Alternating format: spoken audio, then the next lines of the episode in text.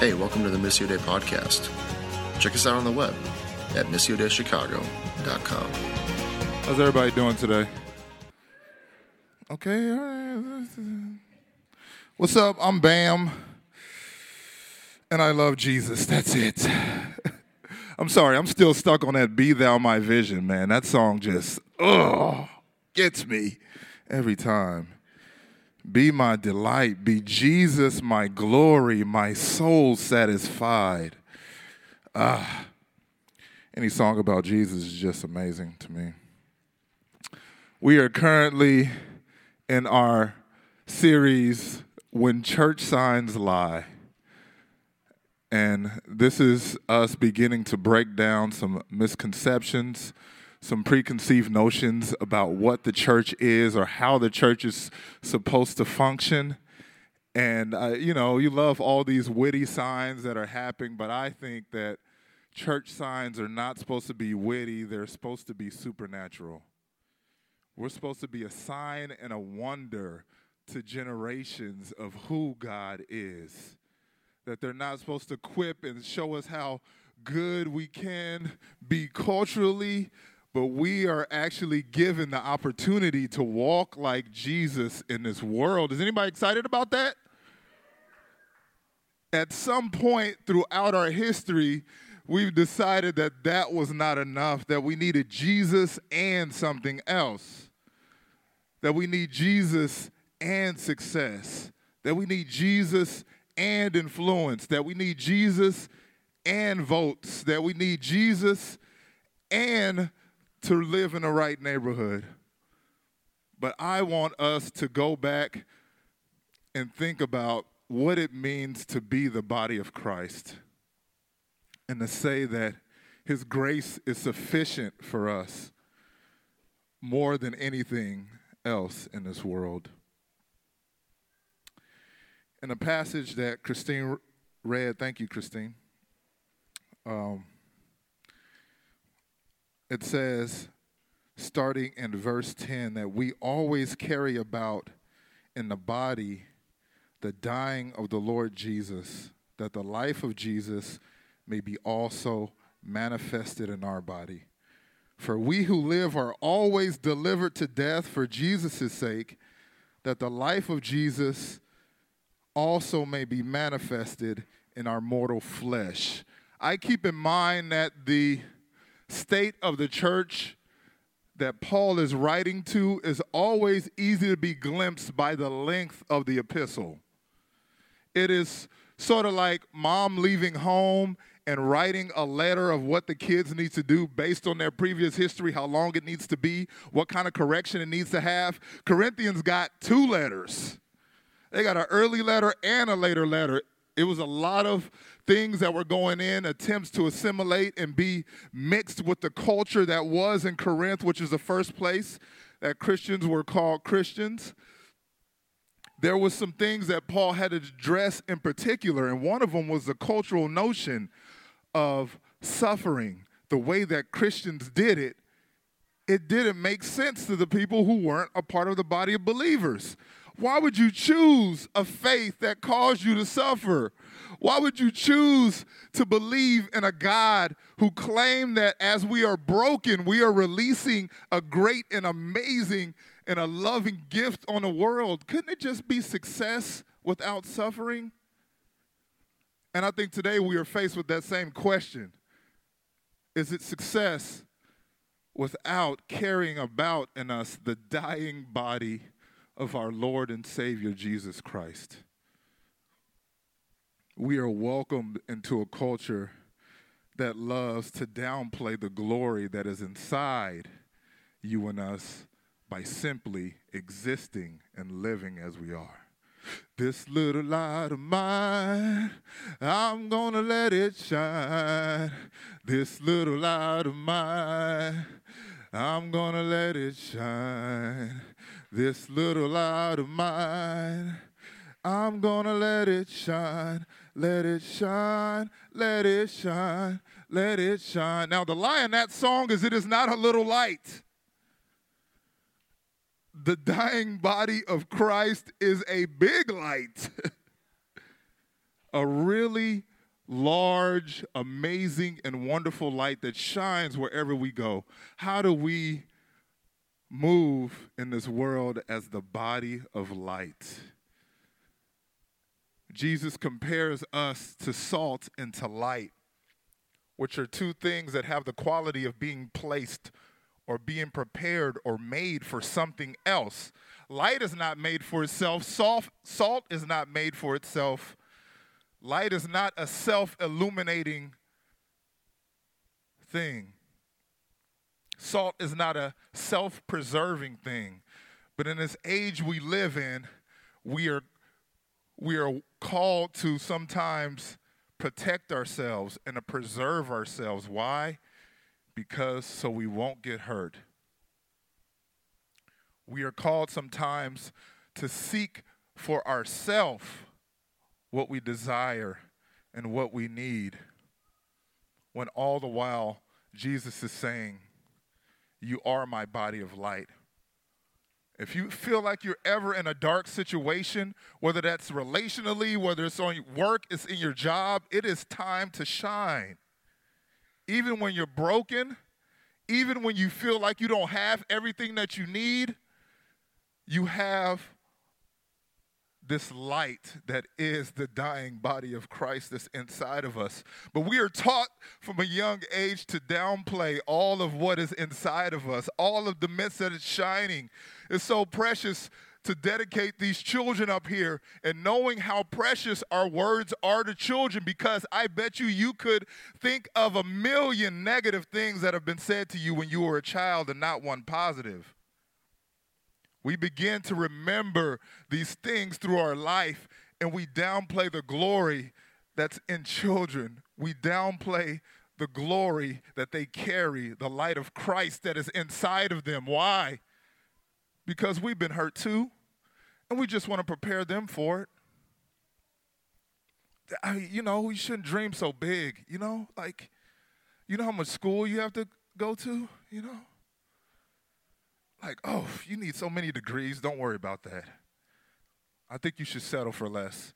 We have a tendency to be very careful with our words to adults and very flippant with our words to children. And these are the ones that they will remember their whole life. In such a week when I'm looking at all my kids and I'm like, man, I remember when you were born. And now you're starting to act like you're a teenager. Lord Jesus, I need your help, please. I don't want a teenager yet. and because we are this body of light, I don't want us to ever lose the ability to see how Jesus has modeled for us what it means to move through a world full of hurt, full of disappointment, but yet remaining hopeful and joyous in the midst of it. And Matthew 2 is a passage that we're going to get really familiar with coming up with Christmas. And it is the one where Jesus is the birth of Jesus in the manger. And there are people that think differently about why he was in the manger. His family was visiting Bethlehem for a census. He was in a manger because there was no room in the inn, is the common narrative. When you visited a, a place that was your hometown, you usually stayed with family. So, how come they didn't stay with family? Maybe because it was a shameful thing to be a virgin, but yet pregnant. And then in Matthew 2, I'll start at verse 16. I think I should have it. It reads Then Herod, when he saw that he was deceived by the wise man, he was exceedingly angry, and he sent forth to put death to all the male children who were in Bethlehem and in all its districts, from two years old and under, according to the time which he had determined from the wise man. Then was fulfilled what was spoken by Jeremiah the prophet. A voice was heard in Ramah, lamentation, weeping, and great mourning. Rachel weeping for her children, refusing to be comforted because they are no more. And this infanticide, where also happened in the time of Moses, it was Herod's attempt to thwart the plan of the Lord, which is to have a Savior born in Bethlehem. And I think that doesn't begin, it begins early for many of us as well. Whether it is, like I mentioned, those words that happen that continue to have us doubt the light that's inside of us, or it is um, childhood disease, which I feel is a big part of the enemy attempting to steal the destiny of people. Bless you. And understanding that, like it says in Second Corinthians 4, that we may be persecuted, but we are not forsaken. Jesus going through this persecution, but understanding that the Father had not forgotten about him, even in the midst of moving through a world. Now, I can understand some of this, being a person of color, live where I live, and knowing that it brings tears to my eyes to think of the way people are even persecuted to this day. But knowing that they are not forsaken. Like, no matter what we go through in life and how we move, and sometimes it's hard to look at the facts in the city. Sometimes it's hard to look at the facts in this country and be hopeful. But I hold on to the fact that even Jesus was an immigrant seeking refuge in Egypt.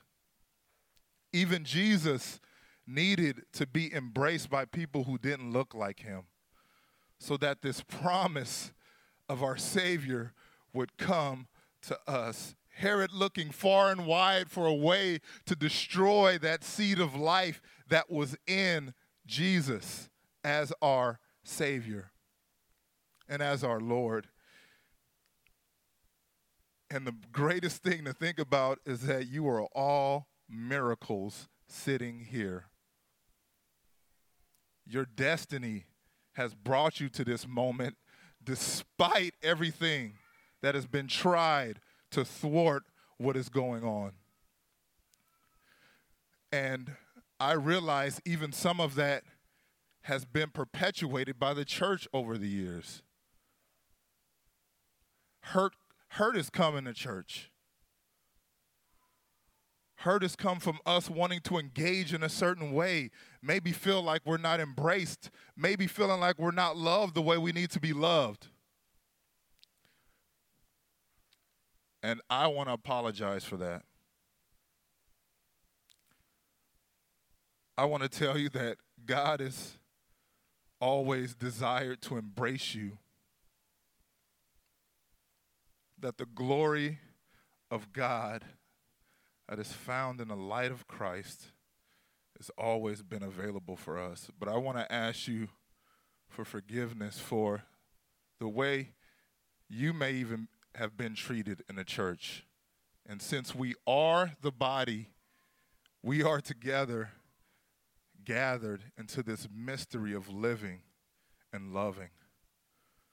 But sometimes things go awry during an all in night, I had a vision. And in this vision, I was flying with Jesus. Don't ask me why or what airline. It was an amazing airline. I'm flying with Jesus and over, um, over the city, and I see these different pockets of light. And in these pockets of light, there are people who are praying, who are contending for God to transform and change the city. And I saw that as we worship together in this space, that they all became gathered up into this flame, into this light that began to light up all the darkness in the city. You see, there's always an opportunity for us to be self preserving and to think about when I enter a space, how does it benefit me? But I want people to be able to enter the walls of the body of Christ and say, How can I shine here? How can I shine here? Because you may feel that your light is little, but when you place it with more, it becomes an everlasting flame. We are persecuted, but we are not forsaken. We are moving through a world that doesn't know how to embrace all of our gifts or to embrace all of who we are. But you are not forsaken, always welcomed in the midst of it. In Matthew 4, the end of Matthew 3, going into Matthew 4, um, in 317, God says these wonderful words to his son. And suddenly a voice came from heaven saying, This is my son with whom I'm well pleased.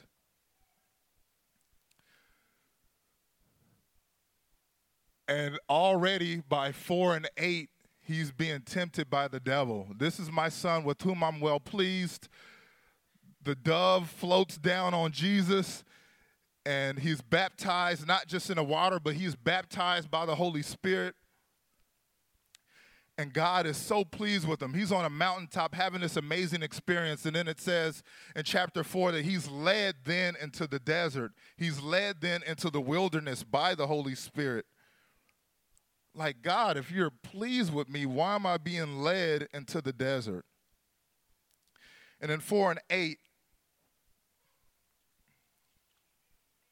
it says, Again, the devil took him up on an exceedingly high mountain. This is the third of the temptations that the enemy tried to um, use to deceive Jesus after his 40 days of fasting. So he took him up to an exceedingly high mountain and showed him all their kingdoms of the world and their glory. And he said to them, All these things I will give you if you will fall down and worship me. Then Jesus said to him, Away with you, Satan, for it is written, You shall worship the Lord your God, and him only you shall serve. I'm sometimes perplexed but not in despair of the way that God chooses to do things and the way God chooses to lead us to where He wants us to be. That very often He hides what we need in offensive packaging. And that offensive packaging can be a person. because there's one way to receive in the spirit, and that is through humility. And every once in a while, we get a glimpse of what that looks like. And wondering, how do we move through this confusion and this despair in the world, not knowing what we're supposed to do? Does there, anybody in here know exactly what their purpose is that God called them to do? Exactly? It can be a perplexing life that we live. And how do we move through this life but not be in despair because the world has taught us what success looks like?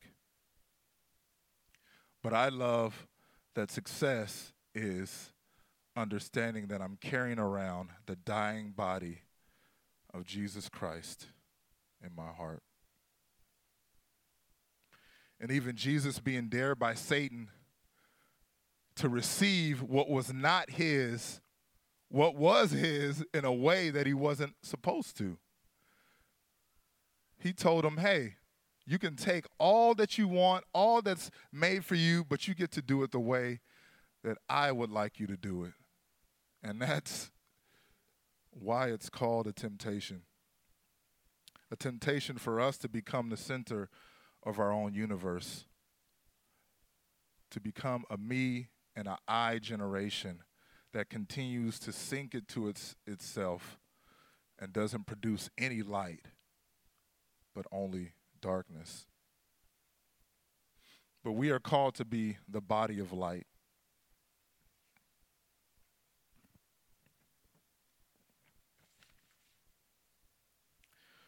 So I say, what's our, what do we think success is?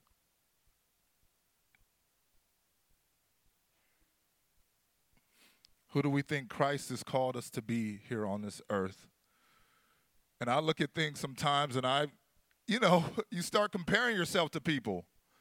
You start seeing how old was this person when they started this company. Oh, I'm so far behind. I've done nothing with my life. Why am I going to 7-Eleven? They started a they started this company by then. We do all this comparison and wonder why we are where we are. When did us carrying Jesus with us where we go not become enough?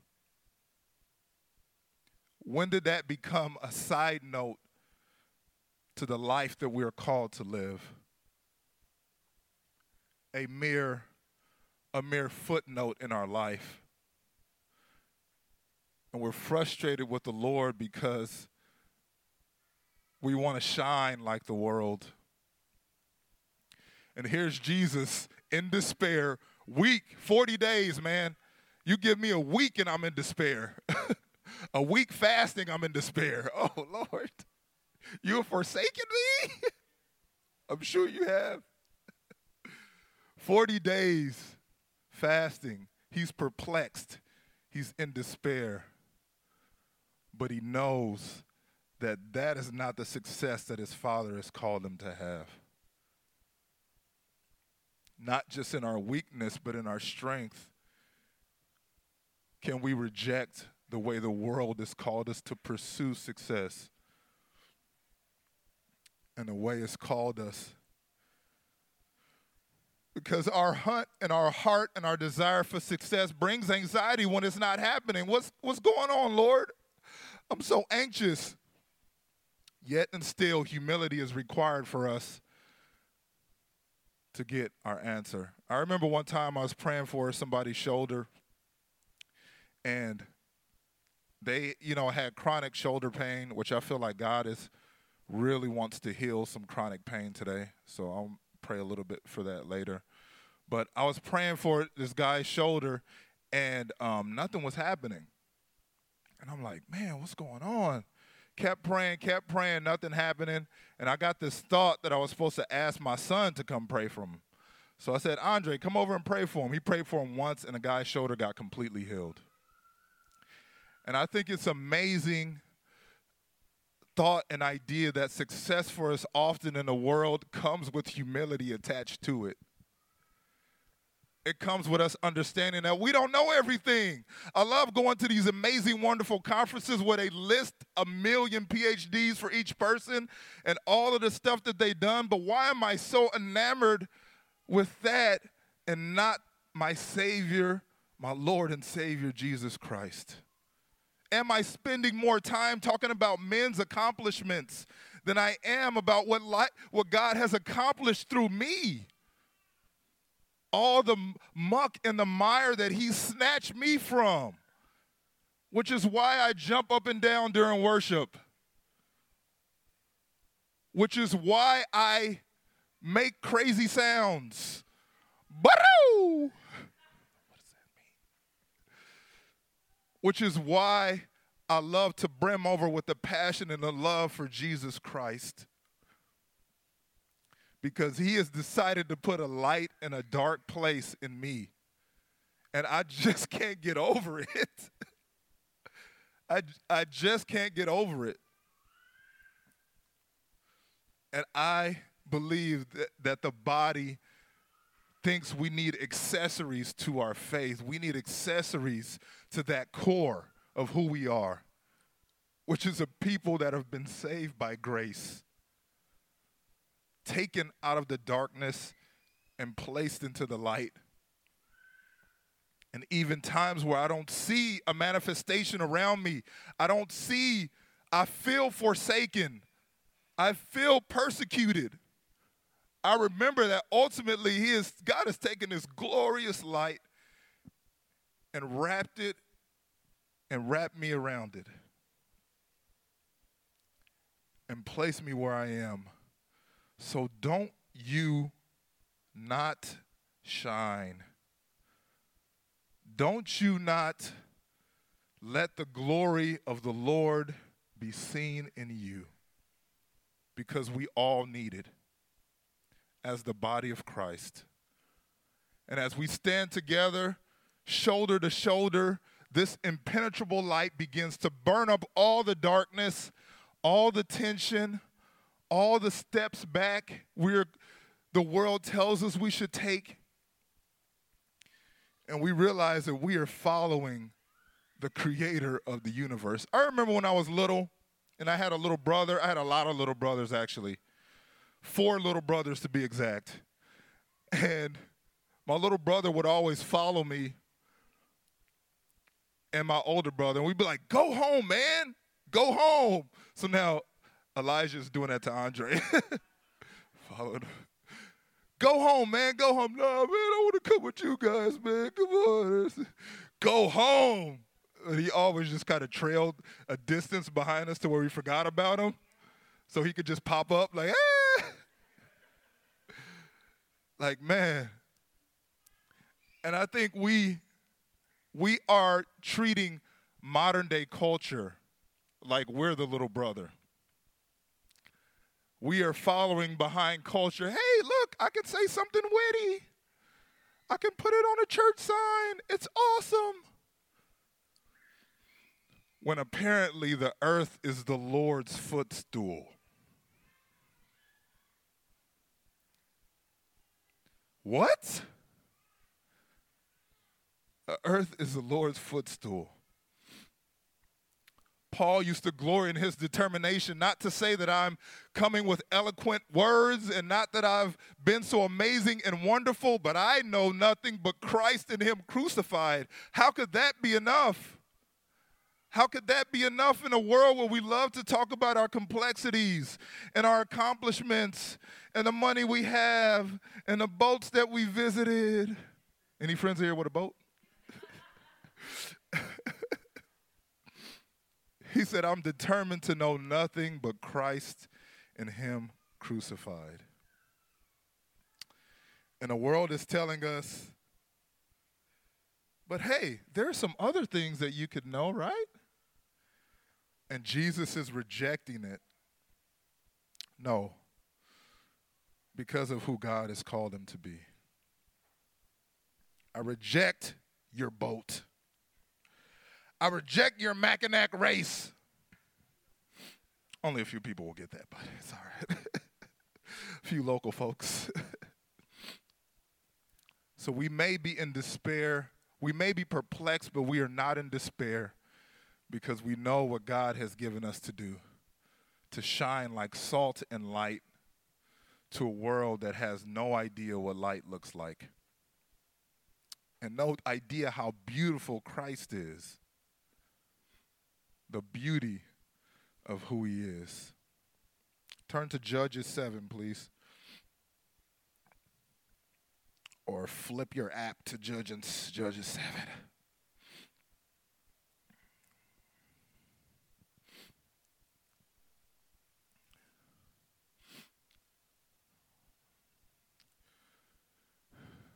And I wanted to because there are a lot of verses, there are a lot of passages that are about the body of Christ. Ephesians 6, about us putting on the full armor of God. So many passages in Corinthians. Um, but I wanted to talk about the body from the perspective of Jesus' life and how so much is illuminated just from his person. So we'll get back to Jesus through Gideon. And you know, Gideon was a uh, coward. He's a coward, and uh, at first, and God says, "Mighty man of valor." Who are you talking to? Me? I'm hiding in a wine press. Why would you call me a mighty man of valor? God loves to call you not who you think you are, but who you really are cowering, cowering, hiding. Mighty man of valor, come on, man. I got to talk to you about something. Who, me? And in Judges 7 and 16,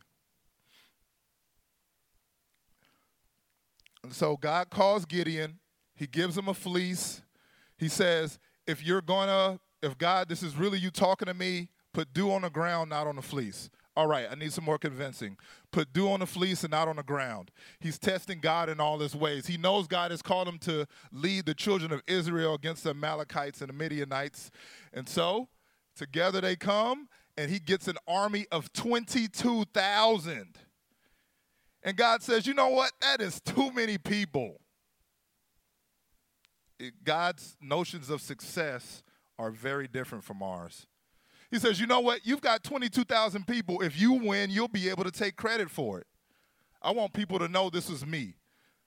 So, by and large, through these different ways, he whittles this 22,000 number to 300. 300. It's like you're going to buy something really expensive, and God is like, You got too much money. Just take 10 bucks. what the? Ooh, why did I do that? So that's where we are in 16, where he's giving them instructions. And in 716, it says, Then he divided the 300 men into three companies. And he put a trumpet into every man's hand with empty pitchers and torches inside the pitchers. And he said to them, Look at me and do likewise. Watch, and when I come to the edge of the camp, you shall do as I do. When I blow the trumpet, I and all who are with me, then you shall blow the trumpet on every side of the whole camp and say, the sword of the Lord, the sword of the Lord and of Gideon. So Gideon and a hundred men who were with him came to the outpost in the camp in the beginning of the middle watch, just as they had posted the watch, and they blew the trumpets and broke the pitchers that were in their hands. Then the three companies blew the trumpets and broke the pitchers, and they held the torches in their left hands and the trumpets in their right hands for blowing.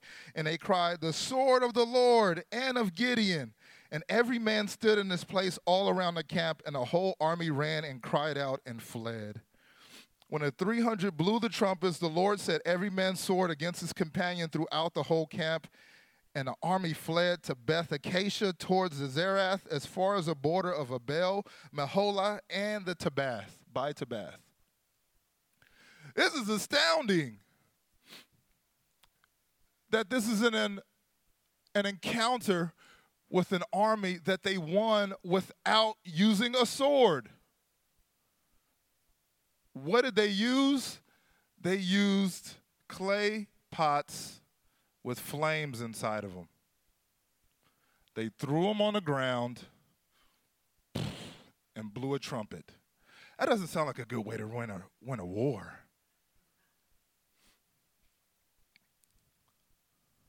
But if you live by the sword, you'll die by the sword. They got pictures.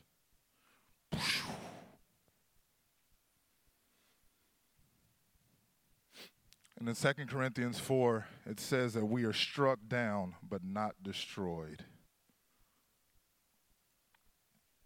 And we have this treasure, this flame, in jars of clay. And it makes me think of this passage a victory that happens even when we're struck down and broken.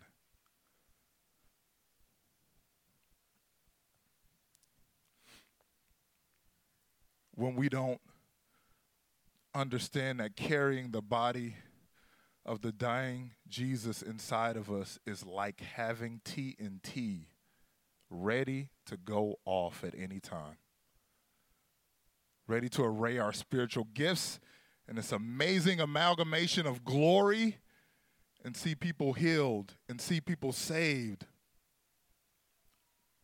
and see this body of light manifest through the glory of God.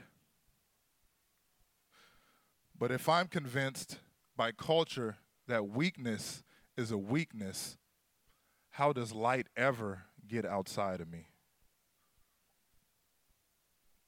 I'm easily broken, Lord. Why is it I get hurt all the time? I have this empathy for so many people. The light gets out easier.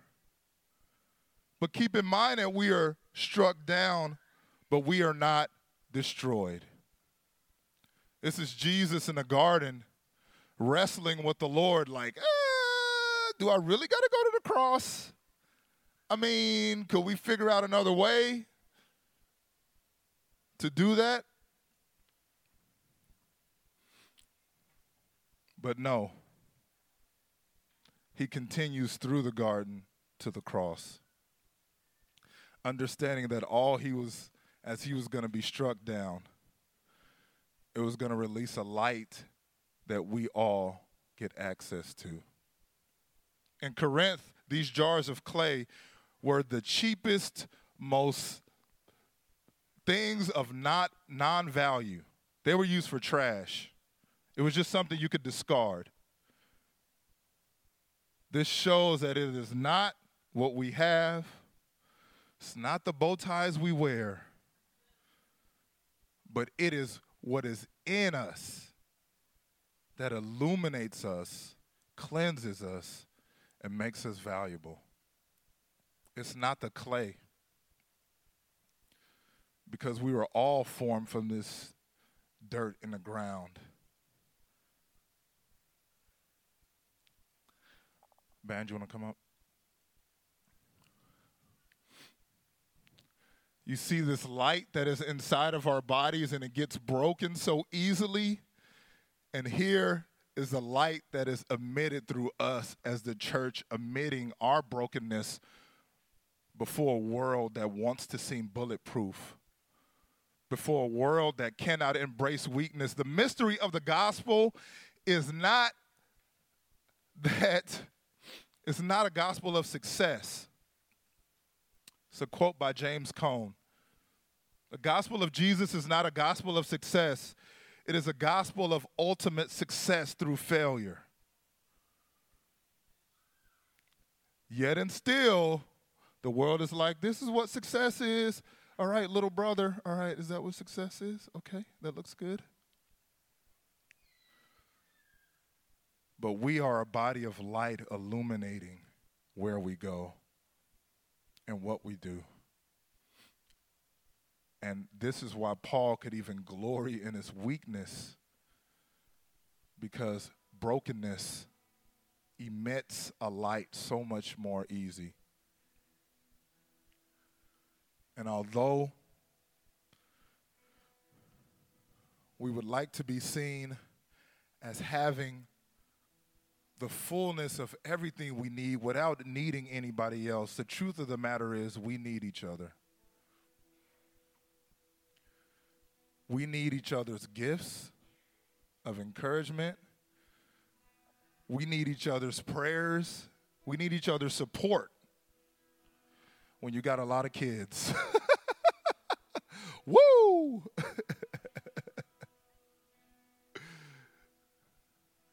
I want everybody to stand up.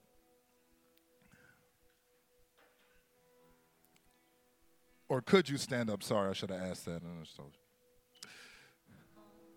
I want you to look to the right and left of you.